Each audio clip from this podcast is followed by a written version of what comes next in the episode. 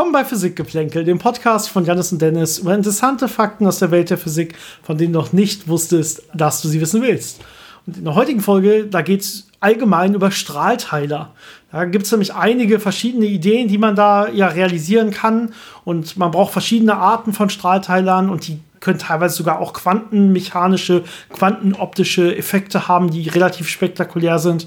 Und all das wollen wir heute eigentlich ansprechen, auch wenn wir, ich glaube, die Folge nicht ganz so lange machen wollen. Mal schauen, wie immer. Das sagen wir eigentlich zu oft und dann ja. ist die Folge doch eine Stunde, ne? Ja, die Folge wird so wahrscheinlich 20 Minuten haben und dann eine Stunde später, ja, ich glaube, wir sollten langsam zum Ende kommen. Vielleicht müssen wir die Folge ganz am Anfang einmal kausalzeitlich einordnen, denn das ist momentan relativ schwierig. Janis ja. und ich sind momentan wieder per Skype verbunden. Und zwar das zweite Mal in Folge. Auch wenn das für euch Zuhörer, glaube ich, nicht so ist. Denn wir haben in der Tat dieses, diese Quarantäne-Spezialfolge oder Quarantäne-Special-Folge, die vor allen Dingen auch über Röntgenstrahlung ging, aber auch über den exponentiellen Verlauf dieser von solchen äh, ja, Pandemien im Prinzip. Die haben wir zwischengeschoben, hatten aber noch so zwei Folgen oder sowas in der Hinterhand, die wir jetzt danach erstmal ausgestrahlt haben. Das heißt, äh, in Wirklichkeit, ähm, des, deswegen sind wir auch in der letzten Wochenfolge noch zusammensitzend gewesen und jetzt wieder in Quarantäne und davor in Quarantäne gewesen. Das liegt so ein bisschen daran, dass das zeitlich einfach nicht mehr ganz konsistent ist. Das ist jetzt in Wirklichkeit die zweite Folge in Quarantäne nacheinander und wir bleiben auch schön in Quarantäne und setzen uns nicht auf einmal nächste Woche wieder zusammen. Ähm, nur, dass man das ein bisschen zeitlich einordnen kann. Wir hatten allerdings noch ein paar Folgen im Petto, die wir dann auch mal zwischendurch ausstrahlen wollten. Und wenn ihr euch wundert, wie das mit der Reihenfolge von Geschehen und äh, Kausalitäten ist, das habt ihr ja dann letzte Woche wahrscheinlich in der Folge gelernt. Wobei das ja letzte Woche für euch ist, aber für uns erst in ein oder zwei Wochen. Also ihr merkt schon, das ist alles, die Reihenfolgen sind nicht ganz bestimmbar wie in der Quantenmechanik. Genau, ich glaube, für uns wird das nächste Woche, also wir strahlen diese Folge über Kausalität und so weiter nächste Woche aus. Das heißt, das, was wir jetzt aufnehmen, ist für euch zwei Wochen in der Vergangenheit. Nur, dass ihr ungefähr den Stand ich habt. Ich bin raus. Äh, genau, wir hatten so viel zu tun, dass wir immer jedem, jeden Moment quasi genutzt haben, auch mal eine Folge vorweg aufzunehmen, sodass, wenn Janis oder ich irgendwie äh, entweder zu viel zu tun hatten oder mal auf einer Konferenz oder so waren und keinen Podcast hinbekommen hatten, dass wir trotzdem euch was liefern können. Äh, wollen das dann aber eigentlich schon in der Reihenfolge, wie wir es aufgenommen haben, auch ausstrahlen, bis jetzt auf diese eine Folge, die wir dazwischen geschoben haben. Daher so ein bisschen dieses, ja, dieses verzögerte äh, Podcast-Spiel. Deswegen reagieren wir manchmal auch erst in zwei, drei Wochen Verzögerung auf Fragen von euch. Äh, da, wenn wir die Pod wir meistens sprechen wir direkt am Tag darauf oder so im Podcast drüber, aber der wird dann halt erst in zwei oder drei Wochen ausgestrahlt. Mit den Sachen, die wir so erzählen, da muss man einfach nicht direkt tagesaktuell sein. Es reicht, wenn man so ungefähr tagesaktuell ist. Das ist, wir sind jetzt ja kein Podcast, der über das Geschehen der letzten Woche grob spricht oder so. Ja, Strahlteiler bleiben Strahlteiler. Das war vor zwei Monaten so und es wird auch noch in zwei Monaten so sein. Also da läuft genau, wir weg. sind aktuell genug, dass wirklich was, wenn wirklich was Neues in der Physik passiert und man dann ein, zwei Wochen später darauf antwortet, ist das, glaube ich, auch noch okay. Und äh, teilweise kommen wir auch nicht hinterher, haben alles Material abgeworfen und sind dann wirklich sehr, sehr aktuell und äh, produzieren teilweise, teilweise Sonntag mittags und strahlen auch Sonntagabends direkt aus. Es kommt immer ein bisschen drauf an. Momentan sind wir ungefähr zwei Wochen im Plus. Ähm, reden wir über Strahlteiler, oder? Bevor genau. wir uns hier noch länger verhaspeln. Wir haben jetzt fast fünf Minuten über Kausalität geredet und das war ja eigentlich Folge der letzten Woche, die in zwei Wochen ausgestrahlt wird. Wunderbar. Äh, kurz Strahlteiler, so ganz allgemein äh, geht es hier natürlich um Lichtstrahlen. Theoretisch kann man auch alle anderen äh, Strahlen äh, in Anführungszeichen von Objekten teilen, aber das ist einfach das einfachste Konzept. Ich habe einen Lichtstrahl und ich schicke einen Teil davon in eine Richtung und den anderen Teil davon in eine andere Richtung und das ist jetzt mein Strahlteiler beliebt in Laboren, in der Optik, Quantenoptik, alles, wo man halt äh, Licht manipulieren möchte. Ja, also erstmal die ganz einfachste Methode ist, ich nehme einfach einen Spiegel, der teildurchlässig ist. Und das sind ja die meisten Spiegel. Das kennt man auch von Fensterscheiben zum Beispiel. Ja, wenn ich irgendwie durch eine Fensterscheibe relativ schräg gucke, dann sehe ich, dass irgendwie ein Teil oder auch gerade durchgucke meistens, je nach Lichteinfall, sehe ich, dass einfach ein Teil reflektiert wird. Aber ich sehe auch, was hinter dem Fenster passiert. Das heißt, ein Teil wird auch transmittiert. Und das kann man auch einfach nutzen als Strahlteiler. Das heißt, einfach normale Glasplatten, komplett ohne Beschichtung an sich, sind schon mal Strahlteiler. Die äh, teilen jetzt aber das Licht in irgendeinem komischen Verhältnis eventuell. Meistens will man das je nach sein, seinem Experiment sehr, sehr spezifisch haben. Also ich will zum Beispiel genau 50-50 teilen. Das heißt, 50 Prozent sollen durchgehen, transmittiert werden und 50 Prozent sollen reflektiert werden. Und um sowas zu erreichen, da muss man halt spezielle Beschichtungen zum Beispiel vornehmen, seine Optiken oder spezielle Materialien verwenden, die genau dieses Verhalten unter einem spezifischen Winkel dann auch haben. Ja, 50-50 Strahlteiler ist ja das typische Beispiel in einem Michelson-Interferometer. Da haben wir, glaube ich, schon öfter drüber geredet. Äh, das ist ja die zentrale Komponente in zum Beispiel Gravitationswellendetektoren, äh, um da das Licht gleichmäßig auf die beiden Arme in diesem Detektor äh, zu verteilen und dann hinterher wieder zu rekombinieren. Und da möchte man möglichst genau dieses 50-50-Verhältnis bekommen. Aber wie Dennis schon sagte, in allen möglichen optischen Aufbauten kann man auch mal 70, 30 teilen oder 90, 10 oder so. Also das ist je nach Anwendung, äh, kann man das dann sehr spezifisch darauf designen. Man kann sich zum Beispiel nur irgendwie ein Prozent der Leistung des Laserstrahls oder so zum Beispiel auskoppeln, um äh, sich den Laserstrahl dann dort auf einer Fotodiode anzugucken, die eh gar nicht so viel Leistung ab kann. Und den Rest des Strahls schickt man äh, hin zu seinem Experiment. Somit hat man dann eine Fotodiode, die immer schön über den Strahl Bescheid weiß und äh, kann diesen großen Strahl mehr oder weniger tracken. Das ist äh, durchaus gängig und wird auch so benötigt. Jetzt gibt es aber verschiedene Möglichkeiten. Erstmal diese, die Typ von Strahlteiler, den wir hier besprochen haben, der nennt man normalerweise entweder Power Splitter oder auf Deutsch Leistungsstrahlteiler. Also hier diese 50-50, die ähm, gehen hier quasi auf die Leistung der Lichtstrahlen. Also wir teilen 50% der Leistung soll gerade durchgehen oder 55 Prozent soll reflektiert werden oder die Intensität der jeweiligen Lichtstrahlen. Ähm, wenn man das bauen will, kann man normalerweise entweder einfach, wie gesagt, halbdurchlässige Spiegel nehmen oder man kann sogenannte Strahlteilerwürfel verwenden. Ja, der Unterschied dabei ist, ein äh, Spiegel, wenn ich den schräg stelle, ähm, und dann das Licht reflektiere auf der Vorderseite, ist alles gut. Aber das Licht, das gerade durchgeht, wird ja jetzt unter einem Winkel auf dieses äh, Material treffen, das einen Brechungsindex hat, der anders von Luft ist. Und es wird natürlich dann ein bisschen gebrochen. Das heißt, dieser Strahl geht nicht mehr wirklich gerade durch, wenn ich das von außen angucke, sondern wird ein Stück versetzt sein. Und das kann einem in bestimmten Aufbauten egal sein, aber es gibt viele Experimente, wo man den Strahl möglichst äh, gerade durchgehen haben möchte. Und dann möchte man halt äh, solche Strahlteiler vermeiden. Und da sind diese würfelförmigen Strahlteiler dann äh, wirklich das Mittel der Wahl. Genau, bei so einem Würfel kann, muss man sich jetzt aber nicht vorstellen, dass quasi irgendwie die Seiten des Würfels irgendwie besonders gecoated, also äh, eine Oberfläche haben, die dann irgendwie diesen Strahl aufteilt, sondern in Wirklichkeit sieht das auch so aus, als hätte man einfach einen Spiegel. Das heißt, man stellt sich auch einen schräg reingestellten Spiegel vor unter 45 Grad, aber baut jetzt drumherum noch einen Würfel. Ja, das heißt, man hat quasi einen Würfel und der hat so eine schräge Grenzfläche drin und die wirkt jetzt als so ein 50-50 Strahlteiler. Aber die wirklichen Grenzflächen nach außen hin sind jetzt alle ja parallel zum Strahl. Und deswegen wird der Strahl keinen Versatz mehr haben.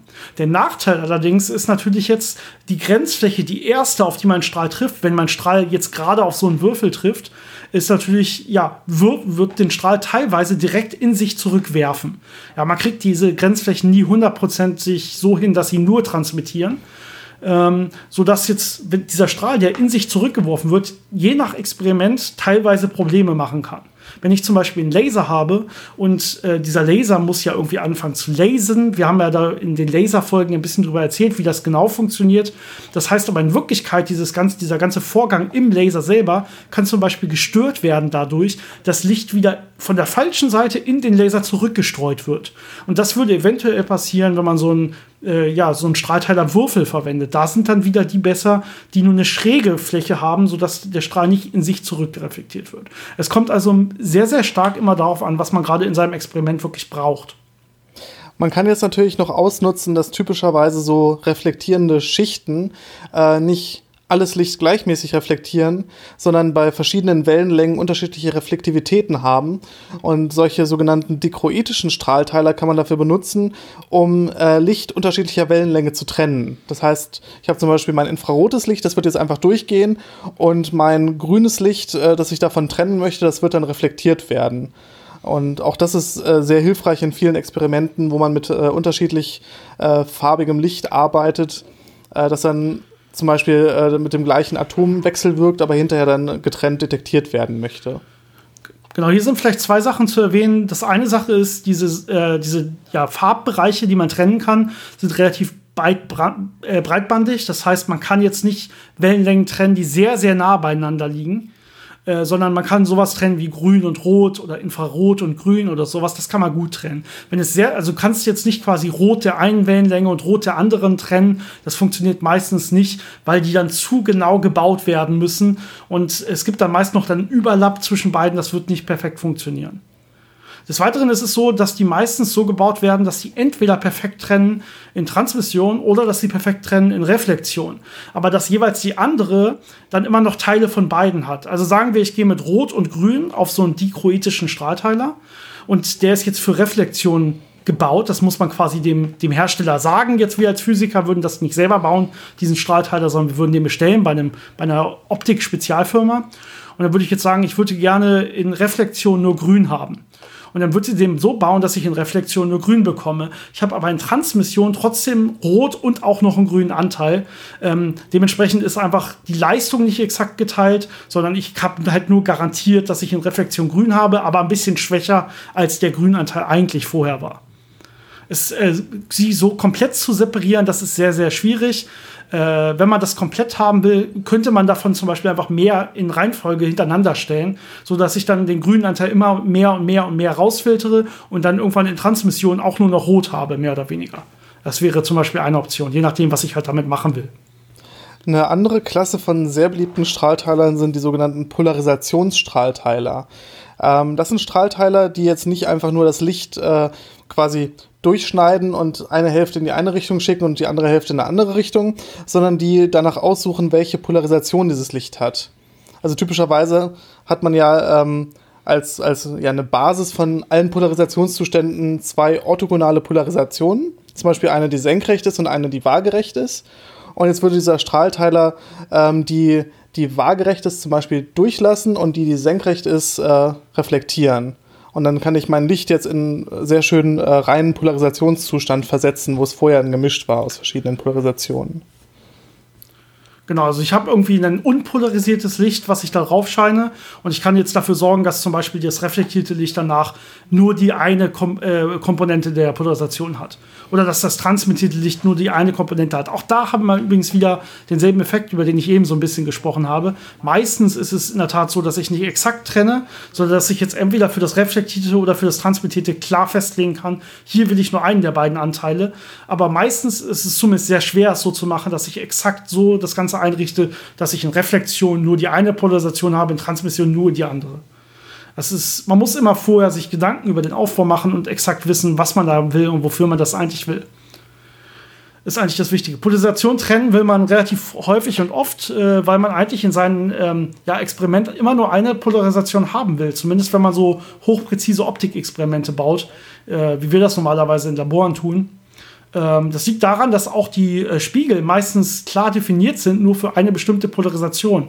Das heißt, da werden sogenannte dielektrische Coatings verwendet. Das sind also Spiegelbeschichtungen, die, äh, mit denen kann man exakt festlegen, wie die Reflektivität dieser Spiegel zum Beispiel sein soll. Ähm, also wie, wie sie reflektieren sollen, wie viel sie transportieren sollen, wie groß die Absorption dieser Spiegel ist und dementsprechend auch wie viel Hitze sie entwickeln, weil ja, wenn Licht absorbiert wird bei dem Spiegel, wird er heiß. Irgendwo muss die Energie ja hin, dieser Photon, die auf diesen Spiegel knallt. Und das wird meistens richtig gut gebaut. Da haben wir richtig viele gute Techniken, diese dichroetischen ja, ähm, ähm, Beschichtungen herzustellen. Das sind so verschiedene Schichten, die man übereinander stapeln muss mit unterschiedlichen Brechungsindizes. Und dann gibt man das in den Computer und der kann das richtig schön simulieren, wie weit dann dein Licht da jeweils reingehen will. Dafür muss man dem Computer aber ganz klar definiert sagen, mein Licht wird die und die Wellenlänge haben und mein Licht wird die und die Polarisation haben. Dementsprechend muss ich vorher mein Licht so vorbereiten, dass das auch dann zum Beispiel genau diese Polarisation haben wird. Und das klappt zum Beispiel mit der Hilfe von so Polarisationsstrahlteilern, indem ich erstmal nur eine ja, Polarisation überhaupt erst habe. Und dann kann ich noch die Polarisation mit anderen optischen Tricks nachher drehen, sodass es genau zum Spiegel passt. Ja, auch bei vielen äh, Experimenten, wo man jetzt Licht mit Atomen oder Molekülen wechselwirken lässt, ähm, hängt die Art der Wechselwirkung sehr stark von der Polarisation des Lichtes ab. Das heißt, auch da möchte man sicherstellen, dass man wirklich genau diese Polarisation hat. Und auch bei Experimenten, wo wir äh, gleich noch drüber reden werden, wo man äh, Photonen miteinander interferieren lässt und die sich nicht unterscheiden dürfen, muss man auch sicherstellen, dass sie die gleiche Polarisation haben, sonst könnte man sie ja unterscheiden. Also auch da äh, legt man häufig sehr klar fest, welche Polarisation das Licht eigentlich haben soll. Ja, die Polarisation von Licht ist allgemein auch ein wichtiger Faktor, äh, zu unterscheiden, ob sie interferieren können miteinander oder ob sie nicht interferieren können. Ähm, genau, was haben wir noch für Strahlteiler? Ähm, das sind eigentlich so die wichtigsten, die wir bisher so benutzen, oder? Ich glaube, da sind wir soweit ähm, erstmal vielleicht noch zu Polarisationsstreitteilern. Hier gibt es auch wieder zwei Optionen. Ja? Also man kann hier auch äh, Würfel wieder benutzen mit den genannten Vor- und Nachteilen. Die werden dann, ähm, ja, äh, das sind die klassischen Polarisationsstrahlteiler, die man eigentlich benutzt. Und dann gibt es noch eine relativ moderne, neue Technik. Ähm, das heißt, das sind dann äh, Thin Film Polarizers, äh, TFPs. Das sind im Prinzip auch sehr, sehr dünne Spiegel, die besonders beschichtet sind und diese das dann vollbringen können. Äh, das ist aber relativ modern und da braucht man halt diese Kenntnis der Computersimulation von solchen Schichten und so weiter, wie gesagt äh, für sehr moderne Anwendungen, die faserbasiert sind. Also äh, faserbasierte Optik ist äh, ein sehr äh, großes Thema, das gerade viel verwendet wird für alle möglichen Sachen in der Telekommunikation und so. Und auch da will man ja Strahlteile haben. Und da macht man das ein bisschen anders. Da macht man nicht einfach so, dass man einen Spiegel da reinstellt und dann irgendwo sich was abzweigt. Kann man theoretisch auch machen.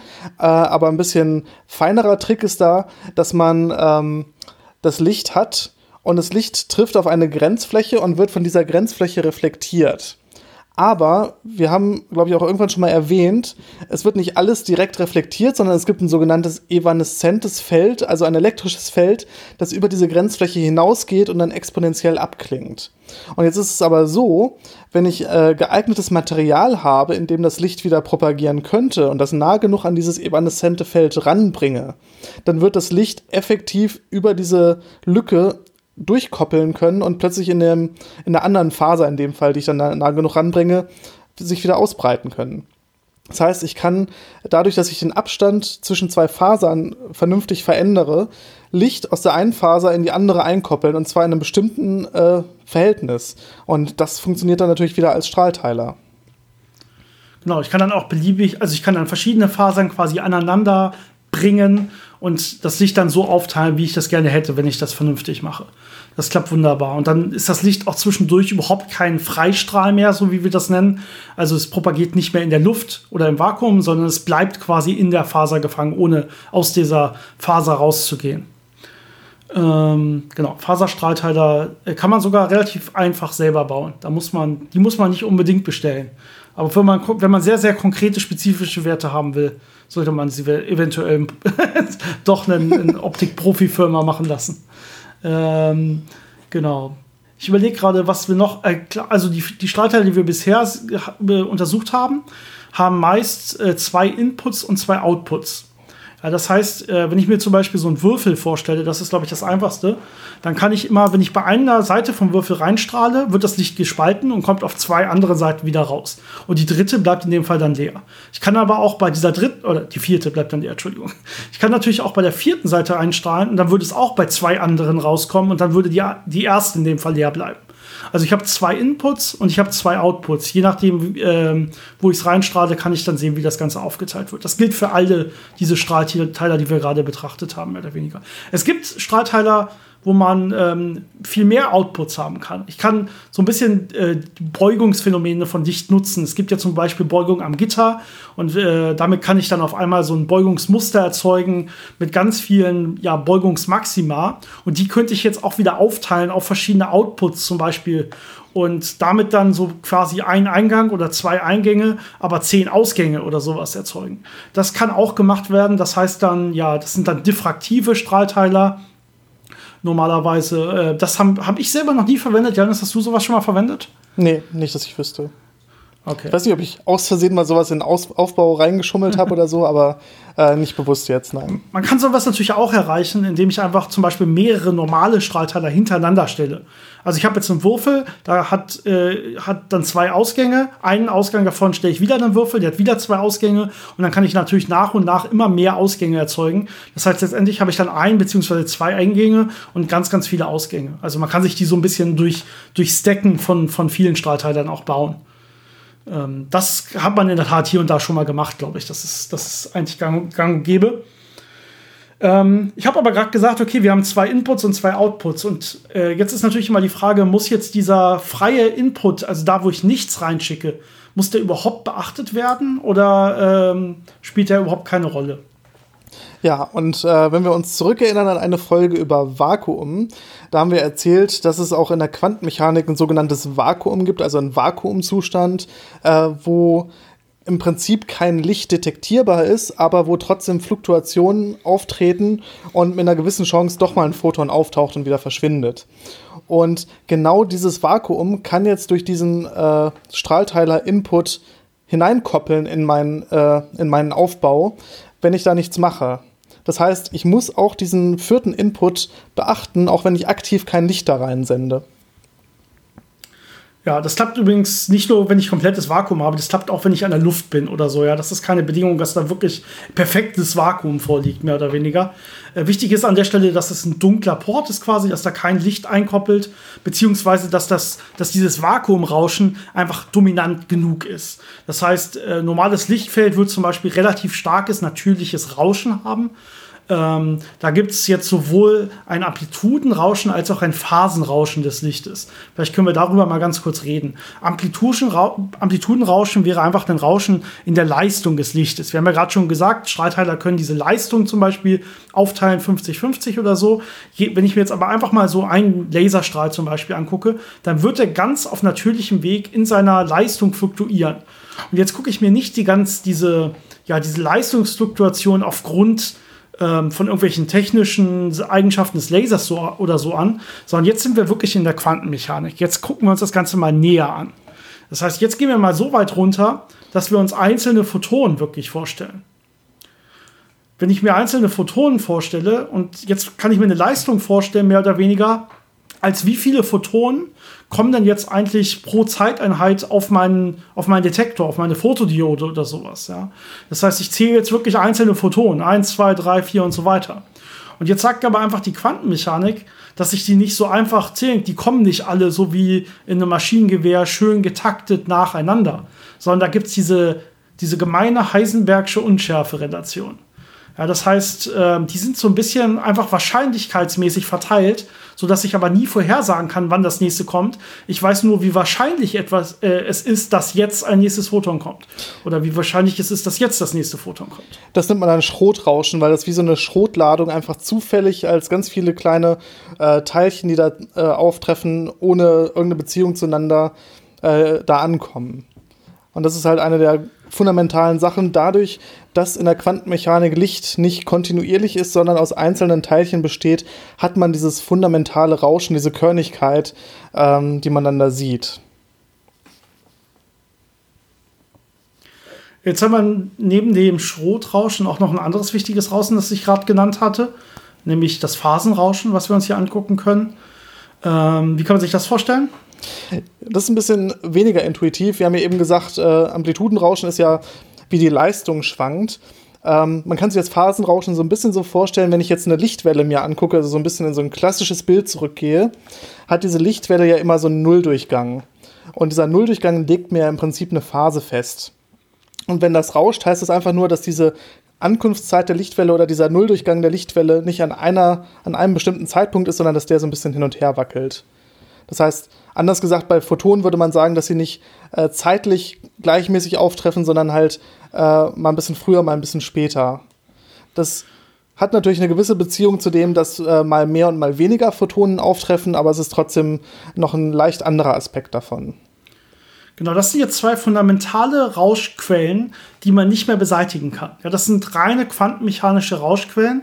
Das heißt, ich äh, koppel, ich, ich sage jetzt, ich kann alles andere komplett unterdrücken. Ich habe kein technisches Rauschen mehr meiner Elektronik. Ja, mein Laser wackelt nicht zu stark oder so. Meine Spiegel wackeln nicht zu stark ähm, die Luft ist komplett still da, äh, und solche Sachen. Oder ich hab, bin komplett im Vakuum. Ich habe alle anderen Sachen unterdrückt. Und diese beiden, die werde ich trotzdem nicht los. Die sind immer da. Und jetzt, wenn man sich Gedanken machen muss um das Vakuum und ob das eventuell dann beiträgt, da ist immer die Frage, wie groß ist dieses Vakuumrauschen im Verhältnis zu diesen anderen fundamentalen Rauschquellen, die man so hat. Ja, meistens äh, kämpft man auch noch mit dem thermischen Rauschen, aber einfach, dass die Umgebung warm ist und deswegen ja auch noch ähm, das Ganze sich alles ein bisschen bewegt und äh, dementsprechend auch zum Beispiel Photonen erzeugen kann oder die Gitter ein bisschen wackeln können, der Spiegel und so weiter. Äh, das sind so die natürlichen Rauschquellen, mit denen man ganz am Ende noch beschäftigt ist, wenn man alles andere unterdrückt hat. Und ja, dann muss man in der Tat diesen freien, leeren Input-Port des, äh, des, des Strahlteilers muss man jetzt mit Vakuumrauschen ausrechnen. Dieses Vakuumrauschen sowohl in Amplitude als auch in Phase wird jetzt in das Experiment einkoppeln. Und man wird das Experiment oder die, die, äh, ja, die Genauigkeit des Experiments nicht äh, unterhalb dieses Vakuumrauschens bringen können, weil man das ja immer mit reinkriegt, egal wie gut die Laser selber sind. Ja, bei dem Laser, diese, diese Rauschquellen, diese fundamentalen Rauschquellen, die kriege ich noch immer weiter nach unten und nach unten. Da gibt es nämlich so ein paar Tricks. Zum Beispiel kann ich dieses Schrotrauschen nach unten drücken, indem ich immer mehr und mehr Leistung reinschicke. Das ist, das ist so ein kleiner Trick zum Beispiel. Aber dieses Vakuumrauschen, das kriege ich nicht weg. Das hat seine Größe und das bleibt da quasi. Außer man kommt da mit ganz schönen Tricks an und das Stichwort dazu ist gequetschtes Licht. Dazu werden wir aber nochmal eine eigene Folge machen. Aber so grob als äh, Idee dahinter ist, dass man einfach diese, diese Zufälligkeit im Licht verändert. Dass es nicht mehr ganz zufällig ist. Und dadurch kriegt man dann eben es hin, äh, diese, diese, dieses Rauschen, diese Unsicherheit ein bisschen wegzukriegen. Genau. Man spielt da ein bisschen mit der Heisenbergschen Unschärferelation, ja. Äh, viele kennen die vor allen Dingen von X und P, wenn man also von der Ortsimpulsunschärfe, dass ich entweder den Ort genau messen kann eines Teilchens oder den Impuls, aber nicht beides beliebig genau. Ja, zum Beispiel sowas wie äh, Delta P äh, mal Delta X ist kleiner gleich H quer oder sowas. Irgendwas in der Größenordnung, ja. Ähm, und jetzt normalerweise würde man jetzt sagen, X und P, die mache ich äh, beide H quer halbe und dann ist das mein Minimum. Das ist mein H äh, oder ja, H quer halbe passt nicht richtig, wenn ich das multipliziere. Egal, ihr wisst, was ich meine. genau, ich mache beide in dem Fall dann Wurzel H quer zum Beispiel, dann würde das genau hinkommen. Ähm, aber man kann ja in Wirklichkeit eins davon ganz, ganz groß machen und dann das andere ganz, ganz genau bestimmen.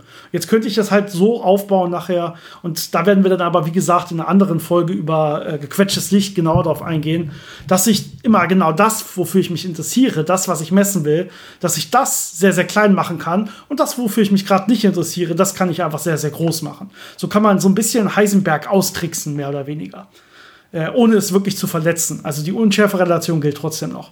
Wichtig jetzt aber für die heutige Folge und für den Strahlteiler war ja, diesen Vakuumport, den muss ich in Rechnung berücksichtigen. Also man kann dieses, dieses Vakuumrauschen, da gibt es in der Quantenmechanik, wenn man quantenmechanisch rechnet, gibt es da quasi Terme für, die ich mit berücksichtigen muss. Ich kann nicht einfach sagen, ich habe einen Input und ich habe zwei Outputs bei so einem Strahlteiler. Ich habe immer zwei Inputs und zwei Outputs. Und wenn der eine davon leer ist, dann koppelt da halt das Vakuumrauschen ein und ich, ansonsten kriege ich falsche Ergebnisse und das kann ich nachmessen und ich werde nachmessen können, das Ergebnis ist so falsch, du hast da in Wirklichkeit mehr Rauschen als erwartet zum Beispiel. Beispiel. Ja, alles passiert. ja, zum so gegen Ende kommen wir jetzt nochmal zu äh, zwei kleinen Experimenten, wobei das eine auch wirklich beide Input-Ports bei einem Strahlteiler nutzt. Ähm, das ist das sogenannte Hong-O-Mandel-Experiment. Und zwar ist das ein Experiment, was man typischerweise mit äh, wenigen Photonen macht. Das heißt, man guckt sich da wirklich die Quantennatur des Lichtes an und ähm, lässt jetzt immer einzelne Photonen auf diesen Strahlteiler treffen. Und zwar in der Art, dass man äh, in jeden von den Eingangsports genau ein Photon äh, kommen lässt und die gleichzeitig und die beiden sind ununterscheidbar. Wie wir vorher gesagt hatten, äh, man muss natürlich die Polarisation von den beiden so einstellen, dass man die nicht unterscheiden kann. Und äh, jetzt treffen die also von zwei Seiten auf diesen Strahlteiler durch diese zwei Eingänge. Und jetzt sieht man, dass an den Ausgängen immer entweder zwei Photonen aus dem einen Ausgang und keins aus dem anderen oder andersrum keins aus dem einen Ausgang und zwei Photonen aus dem anderen rauskommen. Das heißt, äh, diese Photonen können jetzt nicht einfach, eins geht durch den einen äh, rein und durch einen Ausgang raus und das andere Photon geht durch den einen Ausgang, äh, einen Eingang rein und aus dem anderen Ausgang raus. Jetzt also verwirrst du die Leute. einfach beliebig da äh, durchgehen, sondern die werden immer in Paaren dann da rauskommen. Genau, die gehen immer in Paaren raus. Also sie kommen an zwei verschiedenen Eingängen rein aber sie gehen immer als Paar wieder raus. Entweder bei dem einen Ausgang oder bei dem anderen. Das ist hier der Punkt. Die können nicht beide in verschiedenen Ausgängen diesen Strahlteiler wieder verlassen, sobald sie identisch waren. Ja, also Polarisation muss gleich sein, die Wellenlänge oder beziehungsweise die Frequenz muss exakt gleich sein, die Phase muss ex äh, exakt gleich sein und so weiter. Ja, es muss wirklich quasi ein gleiches Photon sein. Experimentell kann man das zum Beispiel erreichen, indem man ähm, sogenannte Einphotonquellen äh, nimmt, beziehungsweise meistens bei Einphotonquellen erzeugt man in Wirklichkeit zwei Photonen und eins schmeißt man dann einfach weg, weil man es nicht braucht. Hier kann man das ausnutzen und das zweite auch nehmen nehmen, was halt genau identisch zum ersten ist und dann die jeweils dann so präparieren, dass sie diesen Strahlteiler-Eingang äh, oder diese beiden Strahlteiler-Eingänge benutzen. Dann hat man wirklich zwei identische Photonen, äh, die jetzt hier auf diesen Strahlteiler treffen. Ja, man hat diesen lustigen Effekt dieses Bunchings, würde man fast sagen, also dass immer zwei paarweise wieder rauskommen müssen. Und jetzt kann man sich ein bisschen fragen, wo, wo das so herkommt, warum das so ist eine, ja, eine, eine, Beschreibung, so eine rein quantenmechanische Beschreibung äh, wägt hier so ein bisschen ab, ähm, wie die Wahrscheinlichkeitswellen äh, dieser Photonen. Also ich habe jetzt diese Photonen am Eingang und jetzt ist die, welche Möglichkeiten habe ich? Okay, ich habe Möglichkeiten, beide kommen aus dem einen Ausgang wieder raus, beide kommen aus dem anderen Ausgang wieder raus. Und jetzt habe ich noch zwei äh, Möglichkeiten. Einmal das erste Photon kommt links raus, das andere rechts oder umgekehrt. Ja, das heißt, ähm, diese beiden Möglichkeiten, die sind quasi identisch, weil ja die Photonen ununterscheidbar sind. Und ähm, wenn die identisch sind und beide auftreten können, dann würde das in dem Fall komplett zu einer destruktiven Interferenz dieser Wahrscheinlichkeiten führen. Und es Oder kommt einfach gar nicht konstruktiven. Vor. Das hängt dann immer davon ab, äh, wie äh, diese beiden äh, quasi Wahrscheinlichkeitswellenfunktionen sich zueinander verhalten. Also das ist dann wieder so, eine, kann man sich vorstellen wie eine klassische Interferenz. Wenn die die gleiche Phase haben, dann wäre es konstruktive Interferenz. Wenn die eine entgegengesetzte Phase haben, wäre es destruktive Interferenz. Und so ein bisschen abstrakter ist das dann mit diesen Wahrscheinlichkeitswellen auch. Äh, das heißt, diese Zustände sind jetzt quasi ununterscheidbar aber weil sie eine entgegengesetzte Phase haben, dadurch, dass der Strahlteiler äh, bestimmte Eigenschaften hat, die man jetzt in der Quantenmechanik sich anschauen kann, äh, dadurch wird das dann destruktiv interferieren und dadurch kommt das dann nicht vor. Genau, also wirklich so ein klassische, man muss sich hier schon die Wahrscheinlichkeitswellen der einzelnen Photonen angucken. Und wenn man das so ein bisschen gröber ohne Mathematik macht, heißt es wirklich, okay, ich habe jetzt zwei Ausgänge, die sind beide exakt identisch und ununterscheidbar. Und deswegen können die quasi nicht vorkommen. Die Quantenmechanik verbietet quasi solche solche Ausgänge. Sowas kann nicht passieren. Das kommt ja fast dem Pauli-Prinzip so ein bisschen nah, wo dann auch es auf einmal verboten wird, dass zwei ununterscheidbare Teilchen im gleichen Energiezustand sind. Das ist ja ein ähnliches Prinzip und das wird halt auch durch die Quantenmechanik verboten. Ja, man kann sich auch das dann mehr oder weniger durch Interferenz so ein bisschen herleiten von Wahrscheinlichkeitswellen. Und hier geht das genauso. Äh, Finde ich auf jeden Fall sehr äh, interessantes Experiment. Kann man auf jeden Fall auch relativ einfach durchführen, wenn man so schöne zwei Photonenquellen hat, quasi. Das Schöne ist, es geht ja nicht nur mit Photonen, sondern sowas kann man auch mit äh, Atomen selbst machen oder mit Bose-Einstein-Kondensaten, die dann auch ununterscheidbar äh, präpariert werden können und dann sieht man die gleichen Effekte. Das meinte ich auch am Anfang, äh, dass wir jetzt über die äh, Strahlteiler reden, die vor allem für Licht funktionieren. Aber man kann natürlich auch für, für äh, Atome Strahlteiler ähm, herstellen, äh, die dann zum Beispiel aus Licht bestehen, um einen Strahl von Atomen gleichmäßig aufzuteilen. Also auch das gibt es, aber wir haben uns jetzt äh, vor allem darauf beschränkt, die etwas intuitiveren Strahlteiler für Licht äh, zu beschreiben. Genau. Lichtwellen sind sich meistens noch einfacher vorzustellen als wirklich Wahrscheinlichkeitswellen von Atomen oder diese, genannten, äh, diese sogenannten De, De Broglie-Wellen, die man dann ja hat an der Stelle. Aber damit geht das natürlich auch. Ähm, was man auch machen kann bei einem Strahlteiler, und hier kommen wir, glaube ich, zu dem letzten Experiment oder zu dem letzten, was man noch so sich denken kann. man kann nicht nur Strahle teilen, man kann ja auch bei den beiden Ausgang, Out, äh, Outputs, also bei den beiden Ausgangsports, kann man ja auch Strahlen reinschicken. Ja, und damit, wenn ich das richtig mache, kann ich das Ganze, äh, kann ich zwei Strahlen kombinieren zu einem Strahl. Und das ist im Prinzip sowas wie der, ja, der, der umgekehrte Hong, U-Mandel-Effekt, den wir gerade besprochen haben, weil da ging es ja auch immer so, dass die nur äh, immer auf derselben Seite zwei Strahlen rauskommen, mehr oder weniger. Und hier will ich ja, dass beide Strahlen, die ich reinschicke, auf derselben Seite rauskommen sollen, so dass ich dann die Leistung von beiden Strahlen nachher addiert in einen kombinierten Gesamtstrahl haben soll. Also diese kohärente Strahlkombination. Und das ganz, ganz Wichtige ist jetzt hier auch dieses kohärent. Denn das klappt nicht mit beliebigen Strahlen, weil äh, man muss ja mal ein bisschen so auf die Interferenz dieser Strahlen achten an so einem Strahlteiler. Und ich muss jetzt irgendwie dafür sorgen, dass ich jetzt immer, immer und auch für Zukunft immer quasi diese ja, ähm, konstruktive Interferenz meiner Strahlen habe. Und das ist gar nicht so einfach bei so einem Strahlenbündel, was ich normalerweise benutze, gerade wenn ich hohe Leistungen erzeugen will.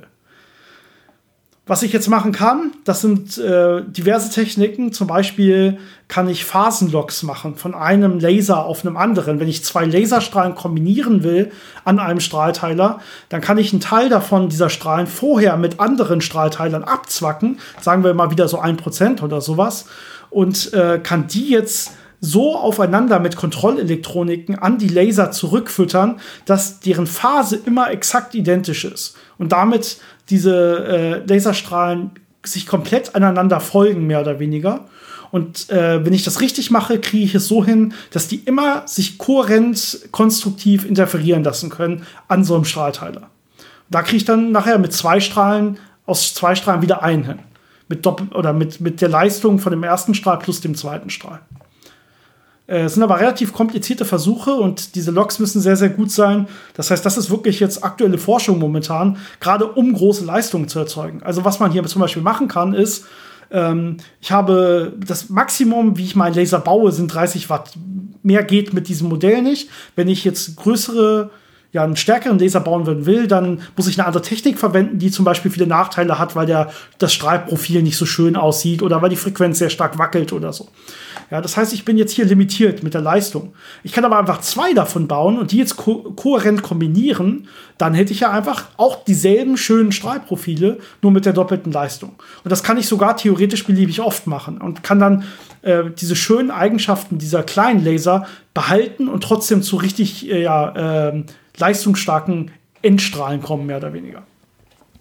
Ja, leider ist das nicht ganz so einfach, wie man das so erzählen kann. Aber das sorgt natürlich dafür, dass viele Leute da schön dran forschen können und dass man hoffentlich in nächster Zeit äh, gute Ergebnisse damit kriegen. Was auch gerade wieder für Gravitationswellendetektoren sehr interessant ist, weil man auch da gerne mehr Leistung haben möchte, aber natürlich eben diese guten Eigenschaften, was das Rauschen und die Stabilität von den Lasern angeht und deswegen genau solche Techniken auch unter anderem probiert.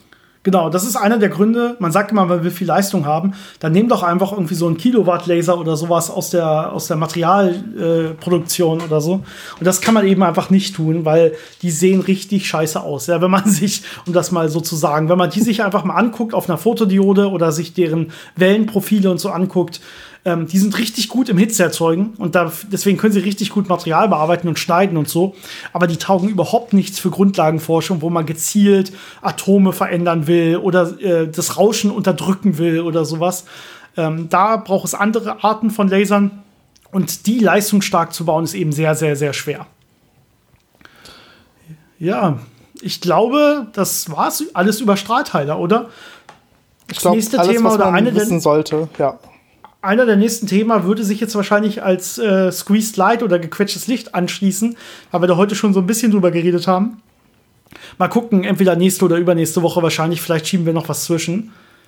Ansonsten, ja, wir sind jetzt hier in der zweiten Woche, wie gesagt, in Quarantäne mehr oder weniger, in Selbstquarantäne, ehrlich gesagt. Also wir haben jetzt keine Auflagen bisher, sind nicht, nicht erkrankt bisher. Ich hoffe, das bleibt auch so. Ähm, ähm, ja, aber wir hoffen natürlich, das geht alles weiter gut aus für alle. Beste Gesundheit, bleibt zu Hause, wie immer. Ja. Ähm, die Folge kommt erst in zwei Wochen raus. Ich hoffe, da geht es auch noch allen gut. Wenn nicht, möchte ich mich jetzt für diese Aussage erstmal entschuldigen und allen gute Besserung wünschen. Ähm, und wir sehen uns dann nächste Woche wieder in aller Frische hoffentlich. Bis mhm. dann. Macht's gut.